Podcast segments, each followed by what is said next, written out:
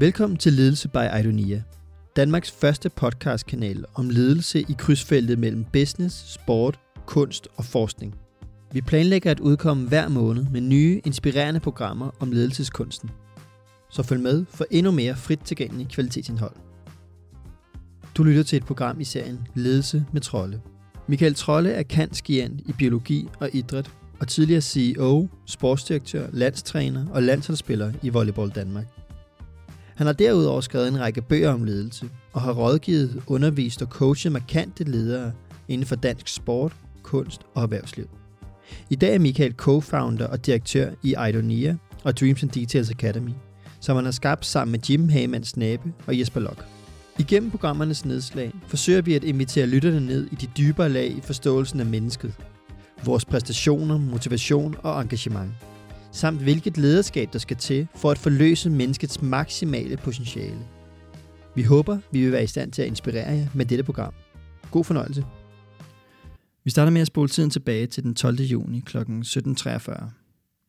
Danmarks fodboldlandsholds største stjerne svæver mellem liv og død, og Danmarks EM-drøm virker bristet, henkastet til ubetydelighed. Eriksen overlevede heldigvis, som vi alle ved, og 25 dage, 2 timer, 15 minutter og en masse tanker om Eriksen senere spillede der et yndigt land og God Save the Queen over højtalerne på Wembley. Efter 30 intense minutter tillader det et unikt frispark, der så alle er drømmestort. Så bliver det Damsgaard! Ja! Til Danmark! Det er så fantastisk et mål, det der, du har lige siddet og talt om. Men selvom den ultimative drøm om EM-guldet ikke gik i opfyldelse, var landsholdets drøm på mange måder allerede indfriet, inden det første fløjt i kampen mod England lød. Herrelandsholdet i fodbold havde vist os, hvem de er, og de havde begejstret os, som landstræneren Kasper Julemand havde snakket så meget om op til turneringen. Denne udsendelse handler om drømmenes kraft, om hvordan drømme kan trække i nuet på en bestemt måde, om hvordan drømme, hvis de er inspirerende og ambitiøse nok, kan drive mennesket mod eksponentiel udvikling og landshold mod sensationelle bedrifter. Helt præcis skal vi snakke om Dreams and Details ledelsesmodellen, der netop bruger drømmen som drivkraften i deres ledelsesfilosofi. Du lytter til et kapitel i serien Ledelse med Trolde. Kapitel 8. Dreams and Details.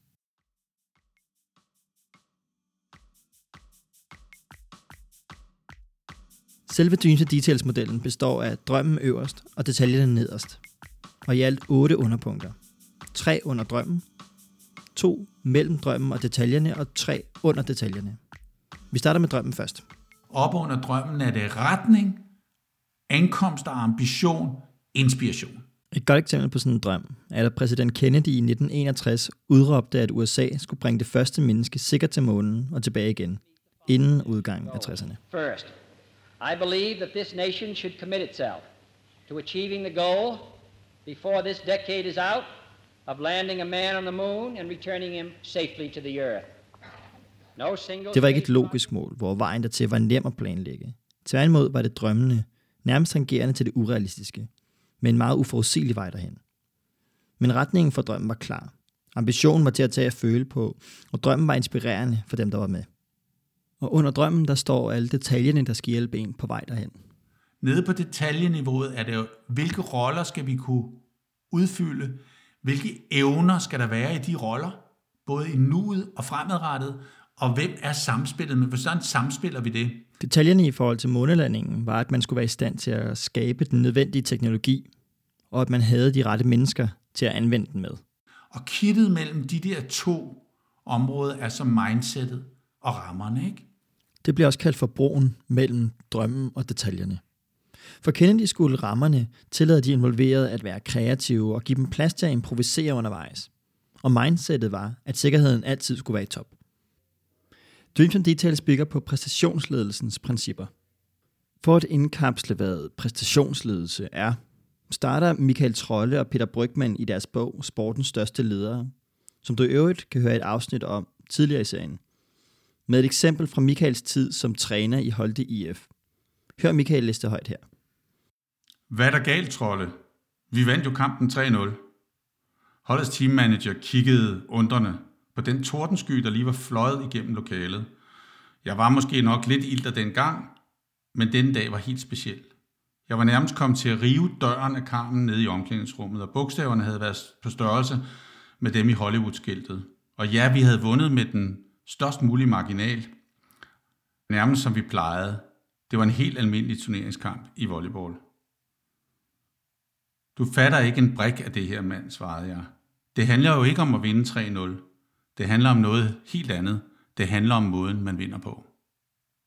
For mange, mange år siden begyndte jeg at interessere mig for noget, som jeg så sammen med dem, der også interesserede sig for det her, øh, blev benævnt øh, præstationsledelse. Altså det her med, hvordan leder vi mennesker til at, at opnå bedre præstationer, og deraf i virkeligheden også bedre resultater. Altså at, at hvis præstationerne i en relativ sammenhæng er på et højt niveau, så kommer resultaterne næsten af sig selv.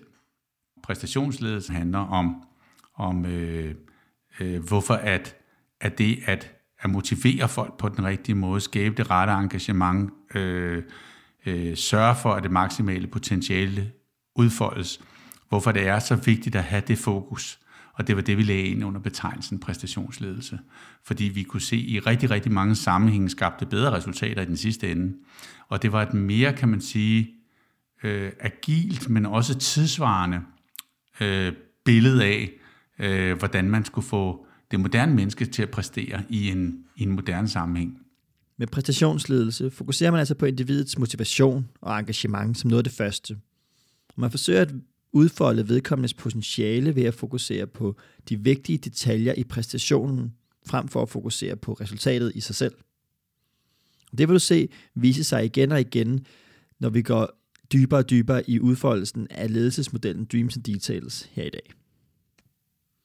For at forstå, hvorfor der var brug for en ny ledelsesmodel med Dreams and Details-modellen, er det værd lige at sætte den ind i et historisk perspektiv.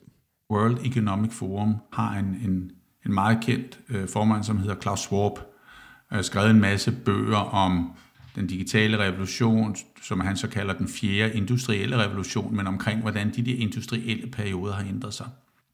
Og det er rent faktisk sådan, at når man kigger tilbage igennem tiden, sådan helt ned til midten af 1700-tallet, øh, så var de der industrielle perioder, hvor der skete store, markante opfindelser fra damp over elektricitet til automatisering, altså de der tre store industrielle øh, perioder eller revolutioner, der har været, så de strukket sig over næsten 100 år.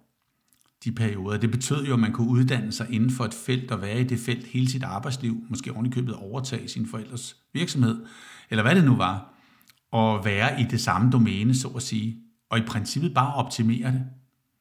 Den periode, vi er i nu, som så Klaus Schwab kalder den fjerde industrielle revolution, og hvor Jim og jeg måske i højere grad kalder det den første digitale revolution, der er skiftene simpelthen så hurtigt, så man næsten ikke kan tale om en enkelt periode.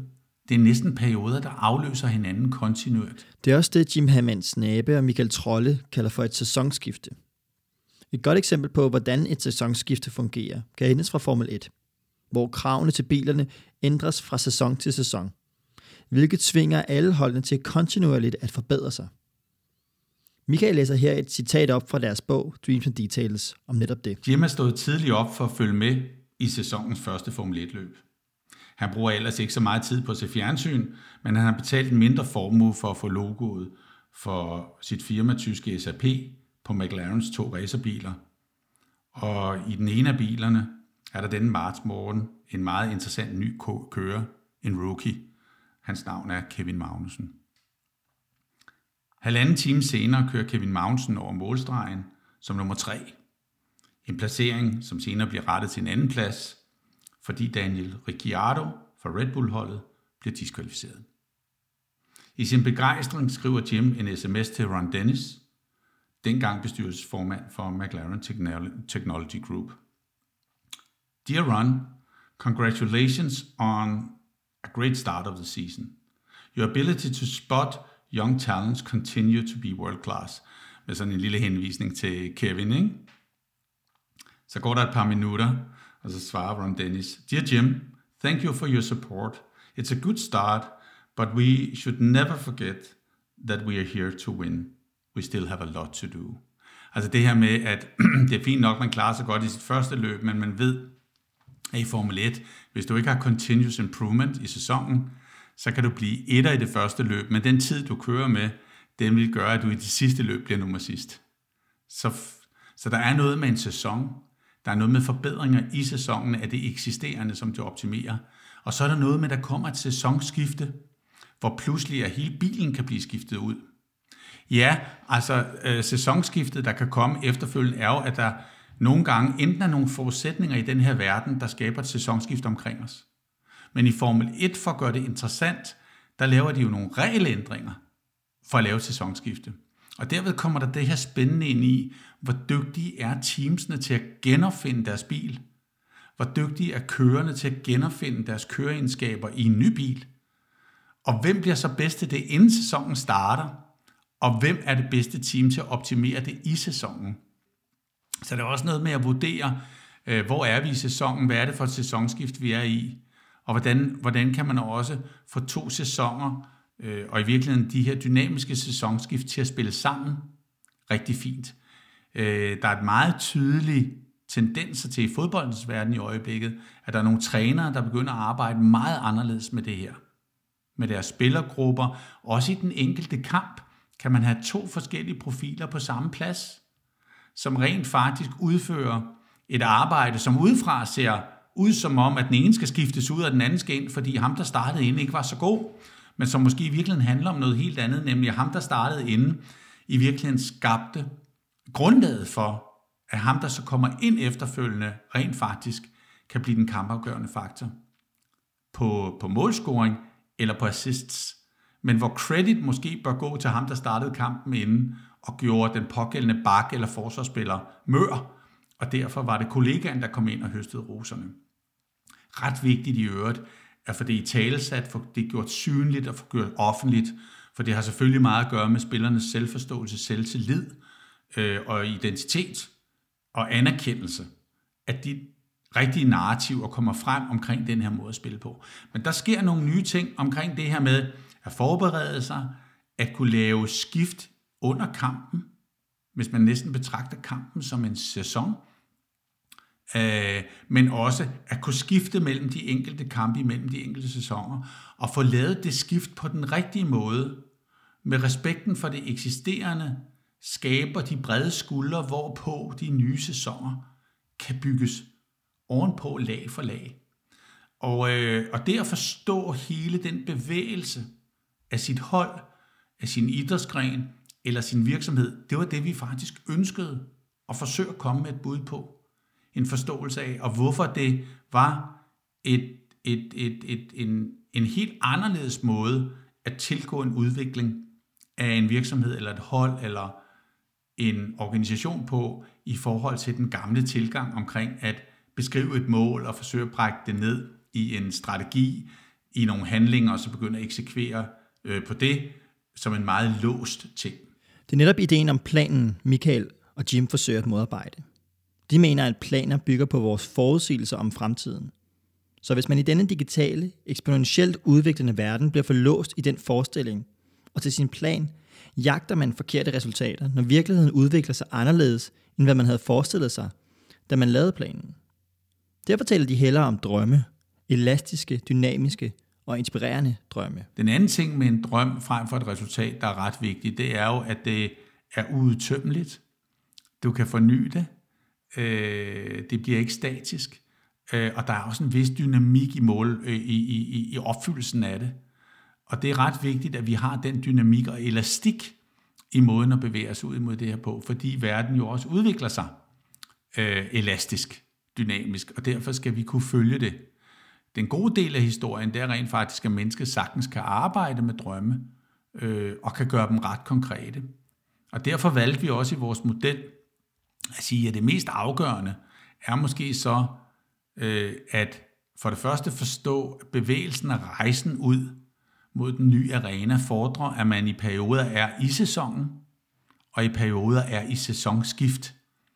Og når man er i sæsonen, så handler det om at træne og udvikle og gøre sig dygtig til det, man måske kan og gøre i nuet, og få det maksimale ud af det. Det har vi måske også gjort tilbage i tiden ret dygtigt, og troet, at det var meget udviklende. Men det er også at identificere de helt afgørende detaljer for de store sæsonskift, og hvor vi lagde meget vægt på øh, også meget inspireret af sportens verden, at når man skal være dygtig til et stort sæsonskifte, så skal man gøre sig klar til det. Man skal eksperimentere. Man skal træne og øve sig og finde ud af, om, om det, man bliver bedre til, kan skabe relevans for en ny sæson. Og når man begynder at se, at den relevans øh, for en ny sæson begynder at nærme sig, så skal man være dygtig nok og klar til at kunne implementere den nye måde at spille på i den nye sæson og lave sæsonskiftet. Synes jeg, vi ser nogle meget, meget fine tendenser til i, i fodboldens verden. Grunden til, at vi refererer så meget til fodboldens verden, er også, at det er en idrætsgren, som vi alle sammen kan relatere til, fordi den er så eksponeret. Det sker altså også i alle andre idrætsgrene.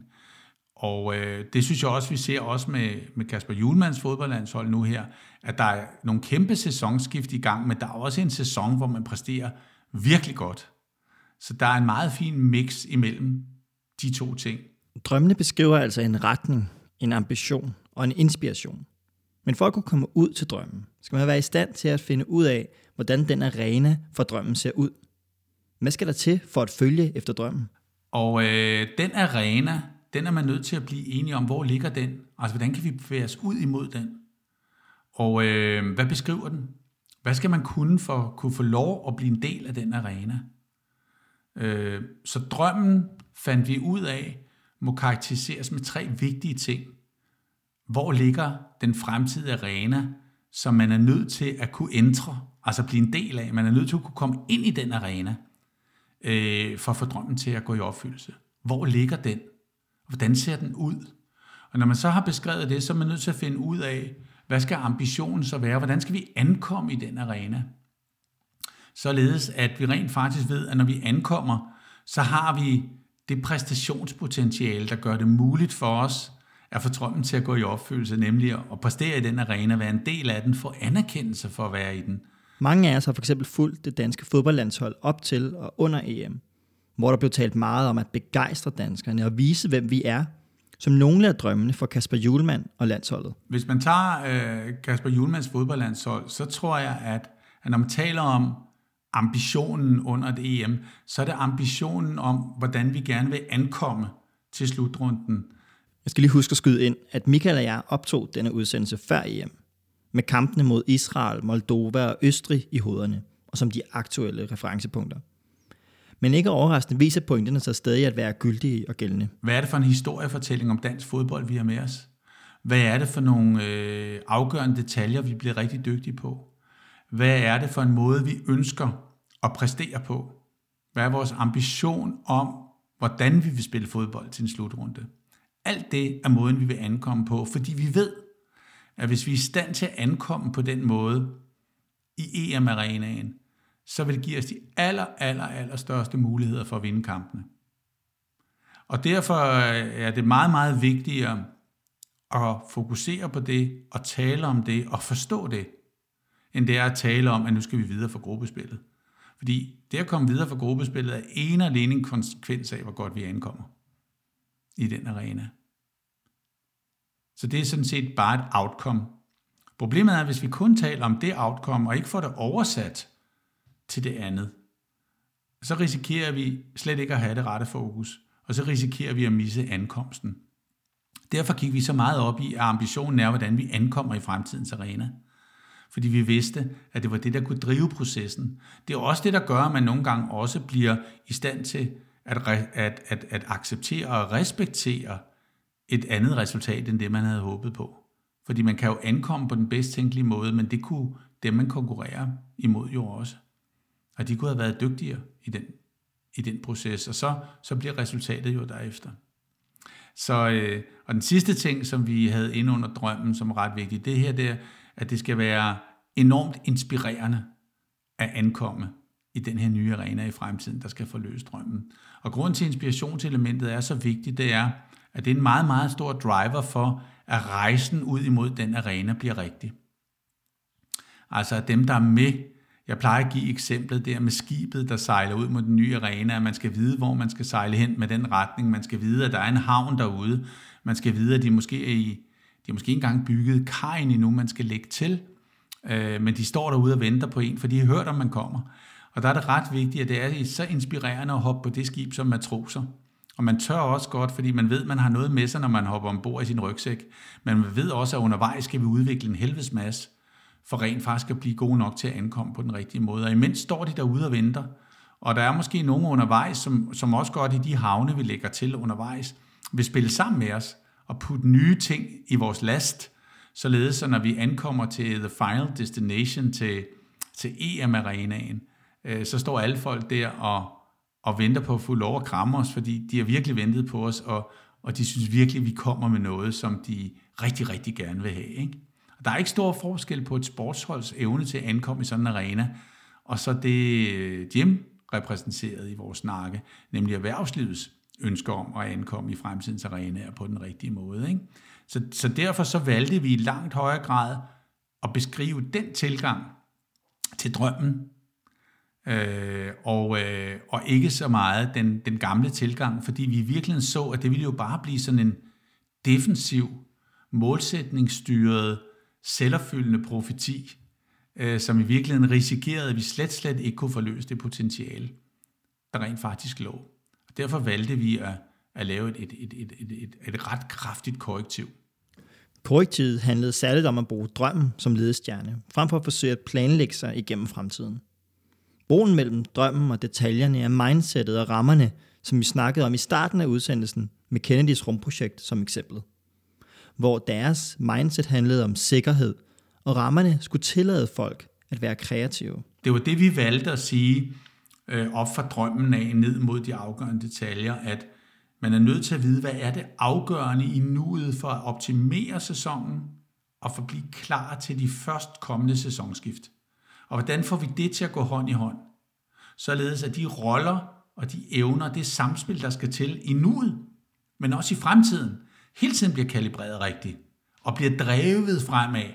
En præstations- en træningsagtig tilgang. Meget sportsagtigt. Og så valgte vi at sige, men der må være en eller anden form for bridging. Der må være en eller anden form af kobling mellem drømmen og de afgørende detaljer. Det er derfor, vi kalder bogen Dreams and Details. Og der fandt vi ud af, at limen eller kittet imellem de to ting er mindsetet og frameworket. Altså mindsetet, som vi i sportens verden vil kalde forståelsen af spillet. Hvis du har en drøm om at komme ud i en ny arena og spille fodbold på en bestemt måde, så skal vi jo forstå, hvad det er for et spil, for at kunne udkrystallisere roller og evner og måden at spille spillet på. Så mindsetet, det er alles forståelse af, hvad det er for en slags spil, der skal til. Og rammerne, det er de rammevilkår, der er nødvendige for rent faktisk at kunne udvikle roller og evner og samspil til at opfylde det forståelsen af spillet kræver, og derved i virkeligheden kunne udleve sin drøm. Det var derfor, vi havde det her med mindsetet og rammerne som kittet mellem drømmene og detaljerne. Modellen handler altså i sin enkelhed om at skabe den rette drøm, der både har retning og ambition og inspirerer dem, der skal med ud på rejsen. Under drømmen ligger alle de detaljer, der skal bringe en derhen. Og mellem drømmen og detaljerne er mindsetet og rammerne. Det er altså en ledelsesmodel, der forstår ting som dynamiske og i konstant udvikling. Men i centrum er noget, vi ikke har snakket så meget om endnu. Nemlig alle dem, der skal få det til at ske. Os. Mennesker og deres motivation er hele drivkraften bag ledelsesmodellen. Hele Ryan og Daisys tilgang omkring det her med anerkendelse, kompetence, mulighed for selvregulering, tilhører en meningsfuld gruppe, og det er det, vi løber allerstærkest efter. Det er måske noget af det allerstærkeste i Dreams and Detail, det er faktisk, at den model understøtter lige præcis den tilgang til, hvordan man øh, hjælper mennesker fremadrettet øh, med de rette ledelsesmodeller. Og langt hen ad vejen understøtter det rent faktisk også, at vi, at vi kommer langt op af det, vi også øh, har omtalt tidligere omkring motivationsklaviaturet, eller den meningsdrevne motivation, at, at vi sikrer den motivation, der er til stede øh, hos dem, der er, en, er, er rejsedeltagere, øh, hele tiden er op på, på de allerøverste tangenter omkring den der, øh, kan man sige, integrerede, meningsdrevne eller meningsskabende motivationsfølelse, som jo så dybest set er, er trukket af, at, at når man er der, så er det et udtryk for, at man i sit selvværd og, og værdien af selvet bliver set af andre som noget, de synes er ekstremt værdifuldt. anerkendelsesværdigt, elskværdigt. Netop menneskelig udvikling er omdrejningspunktet i ledelsesfilosofien. Selve synet på menneskets evne til at dygtiggøre sig. Da vi havde beskrevet modellen Dreams and Details sådan ret indgående, også havde redegjort for, hvordan vi synes, man kunne arbejde med den her model, både som erhvervsvirksomhed, men også meget inspireret øh, fra sportens verden, så var der jo nogle ting, der slog os. Altså for det første, så fordrede det jo, at man betragtede oprigtigt mennesket som et potentiale, og derved øh, forlod en tilgang, hvor man måske tidligere bare havde brugt mennesket som en arbejdsressource, eller som et industriredskab. Men det pålagde os jo også, et, en, øh, som både ledere og, og rejseledere for, for virksomheder og sportshold, at anerkende, at vi var nødt til at have et udviklingsperspektiv ind over rejsen med, med de pågældende. Og øh, det vil sige, at, at sportens tilgang til det her med, at, at det folk kan, det er altid kun et, ud, et udgangspunkt eller et afsæt for en bevægelse hen imod noget, hvor man ankommer i en væsentlig, i en væsentlig bedre form, en væsentlig bedre version af en selv. Og øh, det betyder jo, at, at man er nødt til at tro på, at der bliver lagt noget, nogle nye ressourcer på undervejs, en yderligere human kapital, kunne man også sige, som bliver udviklet undervejs. Og hvis du virkelig drømmer stort, og vi tror på, at tingene også udvikler sig eksponentielt, så var det jo vigtigt at tro på, at mennesket kunne følge den her eksponentielle udvikling. Og der synes jeg, at det var ret positivt at kunne bringe mange ting ind for talentudviklingen, hvor vi rent faktisk ser, at når vi indstiller talentudvikling rigtigt, så får vi nogle gange meget eksponentielle udviklinger af talenter og deres potentiale på et helt, helt andet niveau, end hvis de ikke var udsat for den her optimale talentudvikling. Og det vil sige, at der, der til synlædende her er en, en mulighed for også at udvikle mennesket eksponentielt. Så det her med at gøre det muligt for mennesket at udfolde sit maksimale potentiale, det så vi egentlig i Dreams and Details metodologien som, at drømmen, den inspirerende drøm, var det, der trak øh, din, din lyst til at forsøge at arbejde med din egen rolle, dine egne evner, dit, dit eget samspil. For kort at opsummere er roller, evner og samspil de tre underpunkter, der i selve modellen ligger under detaljerne. Øh, maksimalt ud imod at være en af dem, der, der også var med til at ankomme i drømmen. Og, øh, og derfor er det jo nogle gange ikke muligt fra starten af, specielt i talentudvikling, at vide, hvem bliver det lige. Så derfor, hvis du giver alle drømmen, og du giver dem den optimale talentudviklingsmulighed på roller, evner og samspil, øh, og så frisætter dem med en forståelse, altså med mindset, en forståelse af, hvad det er, de skal, og rammerne, altså giver dem nogle rammevilkår, hvor det kan lade sig gøre, så får man den der vidunderlige ting, at dem med det største potentiale i det system, det vil være dem, der udvikler den største præstationsevne. Så hvis du har en stor mængde, og i virkeligheden skaber en Dreams and Details ledelsesmodel, og har den store brede talent trakt, så vil du se, at nogle de udvikler sig ekstraordinært godt i forhold til andre. Man kunne egentlig sige, at, at, at, at Simonsons tilgang til det omkring de her øh, forskellige øh, multipler. Simonson er en amerikansk forsker, der blandt andet har undersøgt, hvad talent er. Hans filosofi går i korte træk ud på, at et talents egenskaber udvikles eksponentielt i stedet for linært. Han beskriver det specifikt som, at evnerne udvikles multipelt, altså at udviklingen af de vigtigste evner i forhold til den arena, man skal præstere i, gange sammen til en samlet præstationsevne, frem for at plusse sammen. Derfor den multiple sammenhæng. Det betyder kort sagt, at dem, der udvikler sig meget, bliver over tid markant bedre end dem, der blot udvikler sig gennemsnitligt. Du vil derfor høre Michael bruge ordet multipler som et slags slang for evner eller egenskaber fremover. Dem, der har de mest potente multipler, for dem udviklet mest muligt, altså hvis man tager i sport, så er det fysiologi, motorik, psyke, øh, sociologi, kognition øh, og øh, antropometri for eksempel. Det kunne bare være seks af dem. Så hvis de, øh, dem, der ligger i den brede trakt, der har de bedste forudsætninger her, bliver udsat for en Dreams and Details tilgang, så dem, der udvikler sig eksponentielt, altså markant bedre end andre, dem med det store potentiale, det vil være dem, for hvem multiplerne udvikler sig mest gunstigt i, i, i forbindelse med den måde at bringe dem frem på. Og efterfølgende vil vi faktisk vil have givet alle chancen kunne identificere, hvem der var talenter. Frem for at prøve at regne den ud fra start af, og prøve at udvikle det til et bestemt mål, som vi så tror, at vi kan gøre os til dommer for. Fordi der er alt for stor risiko for, at vi vælger de forkerte, og, og de slet ikke havde de multipler, fordi dem ser man først, når man begynder at udvikle på dem. Øh, til gengæld så er der også via sport, og det var det, der gjorde det positivt, tror jeg, over for Jim, det var det her med, at, at, at, den udvikling, hvis der ellers er en multiple sammenhæng, som Simonson påstår i sin, i sin talentudviklingsfilosofi, så viser det sig så, at, at du rent faktisk ved at bruge den her tilgang her, i den grad kan overpræstere med folks udvikling i forhold til at have dem på en fastlåst plan. Og det øh, gør jo, at der er lys for enden af tunnelen, fordi hvis du drømmer stort, og du har nogle, nogle afgørende detaljer, du skal flytte på, og du har nogle optimeringer, du skal have på plads i sæsonen med det rette mindset og de rette rammer, så vil jeg gøre det her på den rigtige måde, der sikrer du rent faktisk den der potente udvikling af folk, som måske kan følge med de krav, som omgivelserne rent faktisk lægger på os som mennesker, og som rent faktisk gør, at vi kan tro på, at det kan lade sig gøre. Altså jeg tror også folk, der drømmer om noget stort, de vil aldrig kunne det, hvis ikke de kan fornemme, at de er i en udviklingstrakt, som gør det muligt at udvikle sig markant undervejs.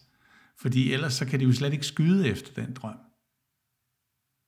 I Dreams and Details ledelsesmodellen er der også flere forskellige ledelsesroller, som på hver deres måde skal sikre denne multiple udvikling af de mennesker, der er med på rejsen.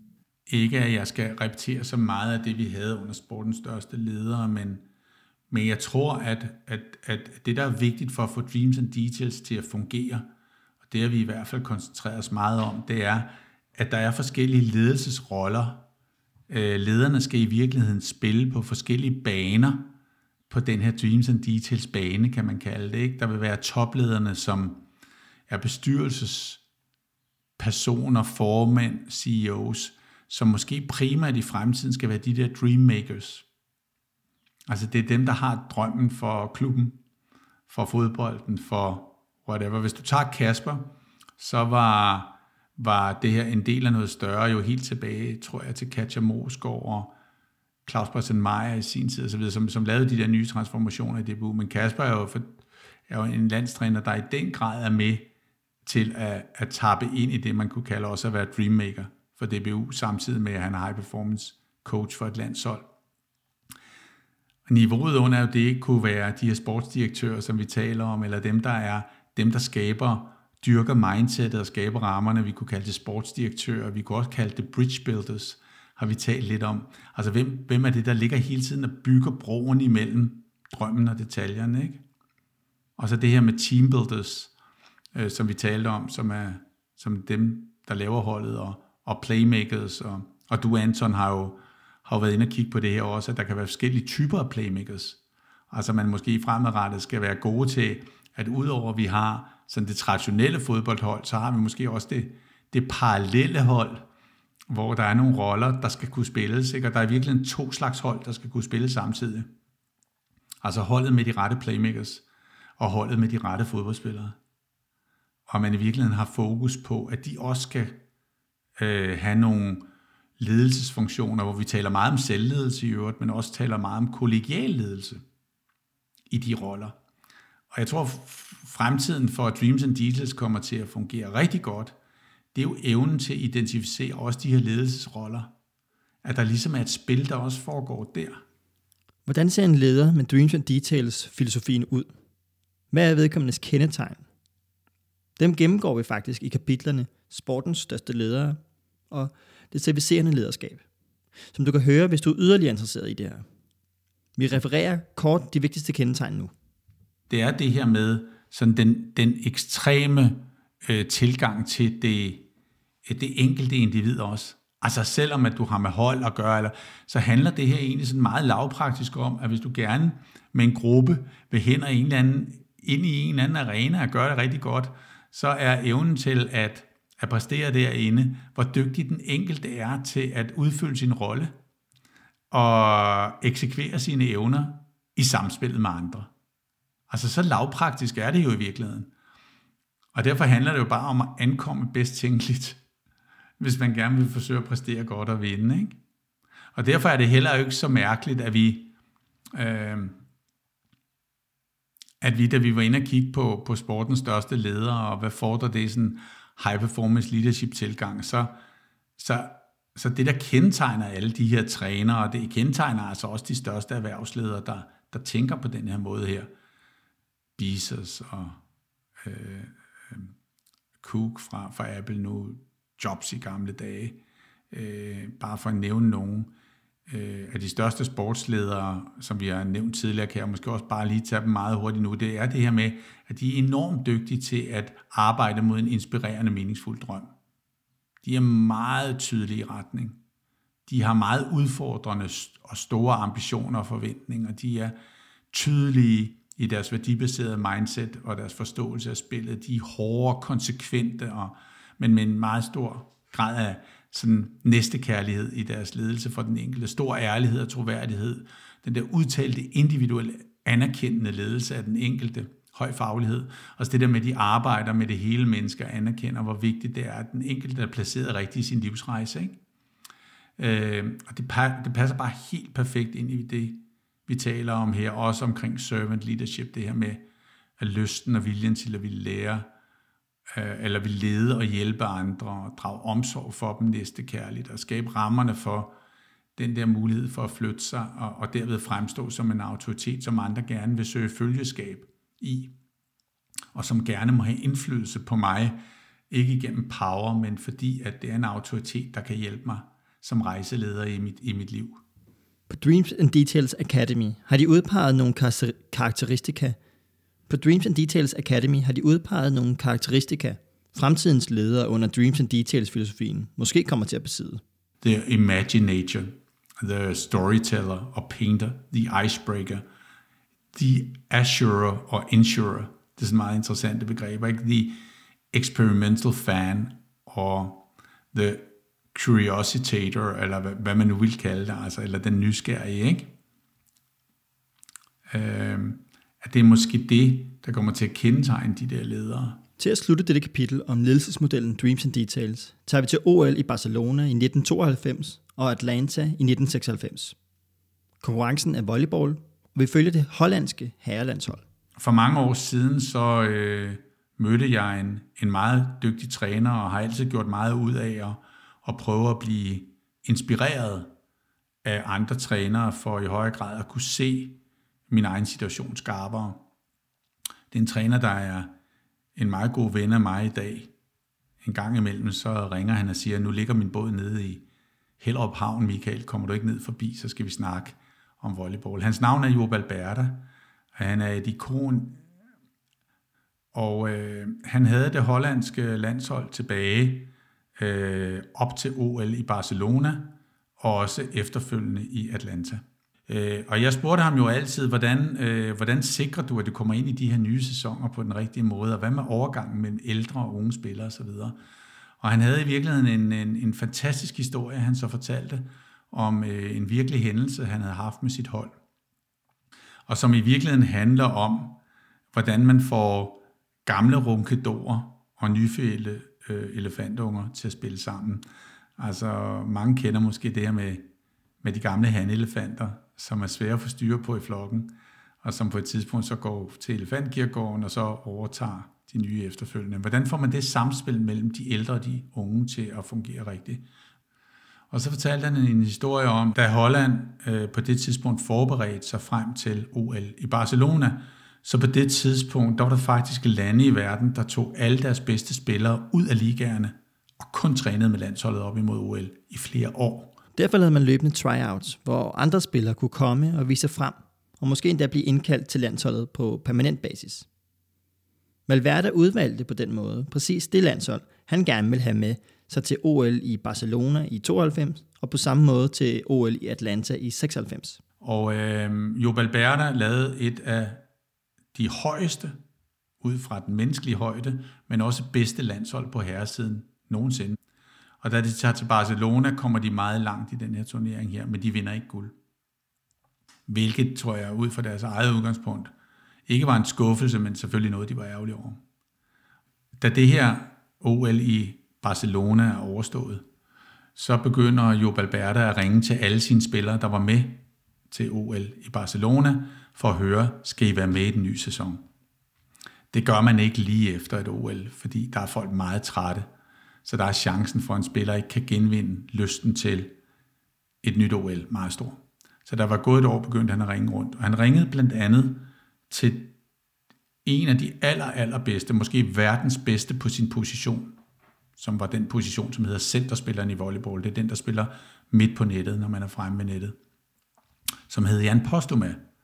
Og han ringede til Jan Postuma, da der var gået det her år, og siger, Jan, skal du være med til drømmen om at vinde OL i Atlanta?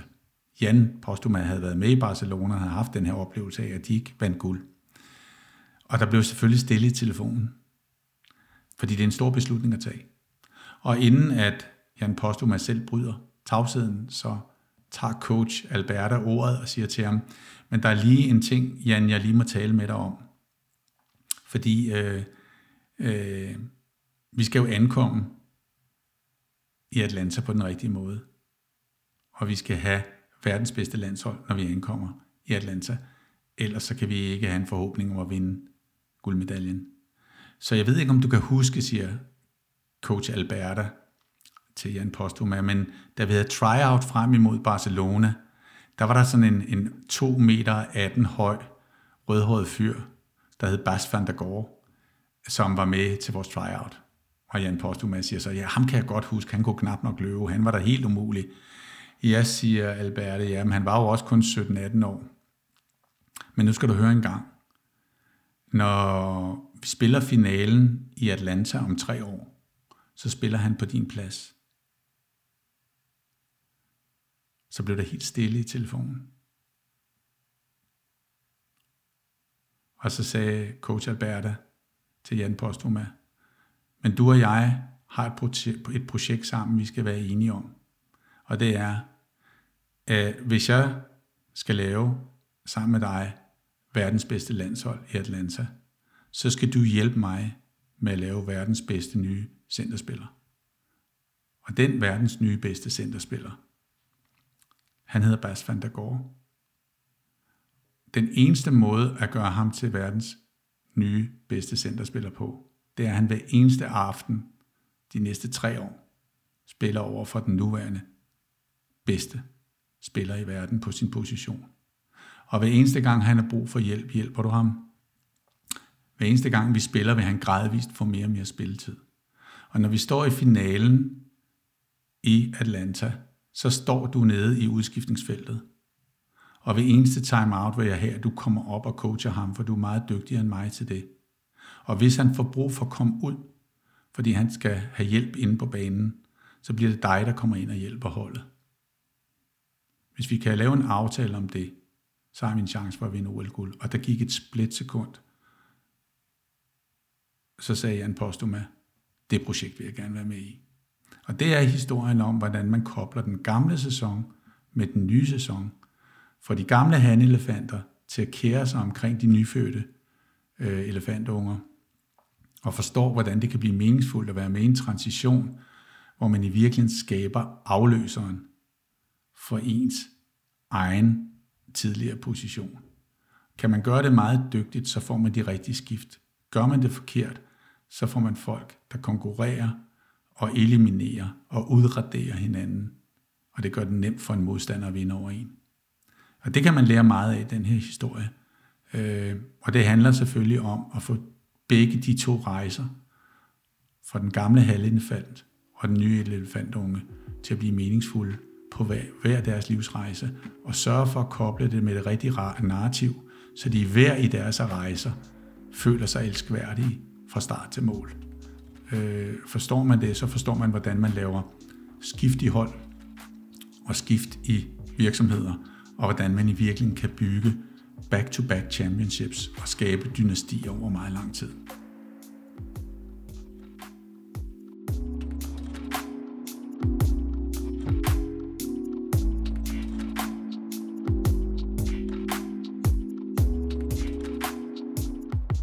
Mange spørger mig, når jeg fortæller den her historie her, om øh, Alberta, hvad der rent faktisk skete. Og jeg fortæller kun historien, fordi det, at det rent faktisk kom til at forløbe sådan.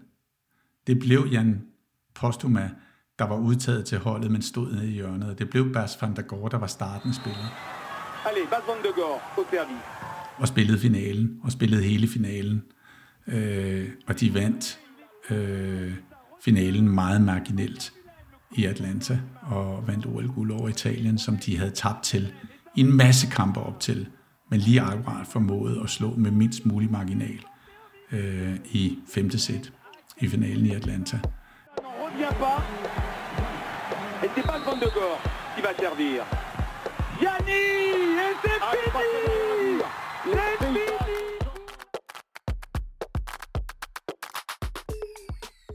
Du har lyttet til et program i serien Ledelse med trolde.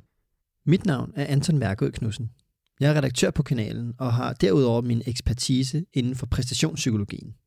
Michael og jeg håber, vi har været i stand til at inspirere dig, og at du vil sende ønsker til emner eller interessante personer, du gerne vil høre fra, i kommentarsporet eller på mail kontakt